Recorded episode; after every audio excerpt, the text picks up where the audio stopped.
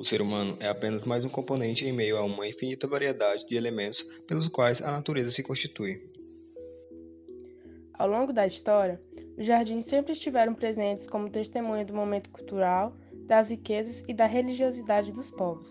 Nesse podcast, abordaremos os jardins cultivados pelas icônicas civilizações antigas, desde os povos mesopotâmicos, cujos registros relacionados aos seus jardins foram os primeiros, até a civilização romana e grega.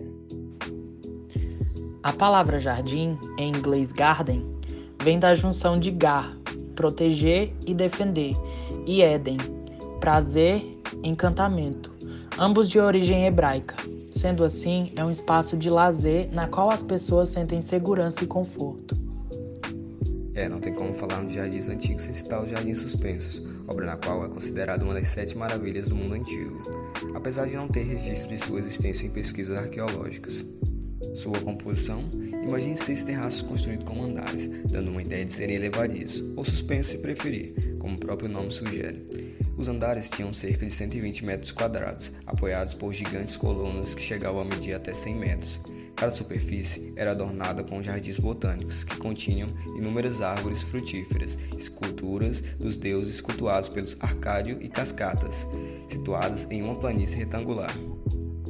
Alguns documentos antigos dizem que os jardins davam acesso ao palácio do rei Nabucodonosor, que havia mandado construí-lo para satisfazer as vontades de sua esposa preferida, Amitis. Ela dizia que sentia saudade dos campos e florestas de sua terra natal. Para preservar a beleza dos jardins suspensos, os escravos mantinham um sistema de rodanas e baldes para encher cascatas e piscinas, distribuindo toda a irrigação para as superfícies do local. Por mais que se imagine a estonteante beleza do jardim suspenso, muito pouco se sabe de como ele realmente era mantido e qual sua finalidade ou motivo de sua total destruição. Agora me diz se você gostaria de passear por um dos principais jardins mesopotâmicos da história. Falando sobre os jardins gregos, são caracterizados por não terem uma forma organizada, natural e simétrica. Isso dá-se pelo fato da Península Balcânica possuir um relevo montanhoso, solo rochoso e clima quente e seco. Com o conceito grego de bosques sagrados, os jardins ficavam próximos a santuários, eram lugares naturais, sem a intervenção humana e abençoados e dedicados aos deuses. Estavam ligados à mitologia grega, eram o lugar onde os deuses e deusas visitavam a terra. Em sua simplicidade paisagística, os gregos não buscavam belo nos jardins eles repudiavam aquilo que estava ligado ao prazer e à estética em torno da natureza. Então eram locais funcionais. Cultivava-se a fim de subsistência peras, maçãs, uvas, azeitonas, romãs, figos, trigo para pães, legumes e flores que brotavam até mesmo do cultivos destinavam-se aos deuses. Tendo rosas, íris, cravos, bulbosas floridas, dentre outras. Com o predomínio do pensamento racional, ponderado e determinadamente intelectual, as formas dos jardins remetiam ao natural.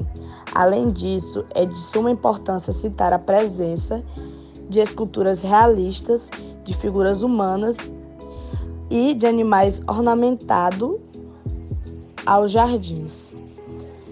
Estes eram um prolongamento das casas às quais pertenciam, e as construções de colunas e porticos faziam uma harmoniosa ligação entre o ambiente interior com o exterior. O jardim romano foi influenciado pelas artes gregas, com monumentos e estátuas, e integrava-se às residências, de forma com que tanto o jardim como a casa se tornavam um só elemento. Os jardins eram metódicos e ordenados, de forma muito organizada, e os seus muros eram revestidos com trepadeiras. O elemento mais valorizado era a arquitetura, a ideia predominante, a interpenetração da casa e do jardim. Muitas vezes, para ampliar a sensação de interpenetração, que essa ideia de entrar, os muros do fundo do jardim eram pintados com paisagens, árvores, fontes e outros elementos. Cultivavam-se também plantas ornamentais e plantas úteis. Segundo historiadores, a utilização da arte topiaria, que é a arte de podar as plantas em formas ornamentais, foi inventada pelos romanos, que utilizavam plantas como a cipreste, bucho e louro. As plantas arbóreas eram bastante cultivadas, como as coníferas, plátanos, amendoeiras, pessegueiros, macieiras e as plantas úteis para alimentação e condimentos, que já faziam parte do espaço denominado hortus, o que significa horta. Os jardins romanos completavam a casa e eram projetados para serem utilizados todas as horas do dia, incluindo áreas ensolaradas e sombreadas. Nesses jardins não ocorriam extensas perspectivas e eram comum a utilização de terraços em vários níveis. Na Idade Média, a concepção de jardim foi marcada pela simplicidade. Os jardins eram cultivados nos mosteiros e castelos, em espaços planos e fechados.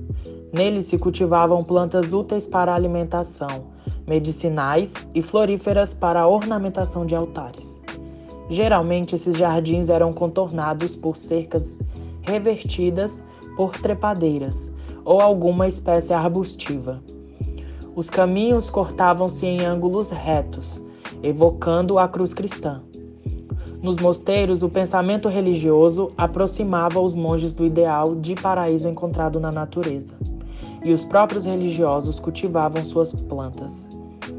Nestes locais, muitas plantas aromáticas e medicinais eram utilizadas. A construção de labirintos nos jardins de castelos são relatados neste período, assim como a arte de dobrar ramos para formar alamedas. As pinturas não testemunharam grande desenvolvimento na arte dos jardins existentes nessa época, fato que, segundo os historiadores, comprometeram a descrição dos mesmos. E como todos os grandes feitos na história de nossa existência, o paisagismo iniciado na antiguidade vem se modificando a todo momento, unindo beleza histórica e funcionalidade presente no cotidiano, experimentado e reverenciado a todo momento.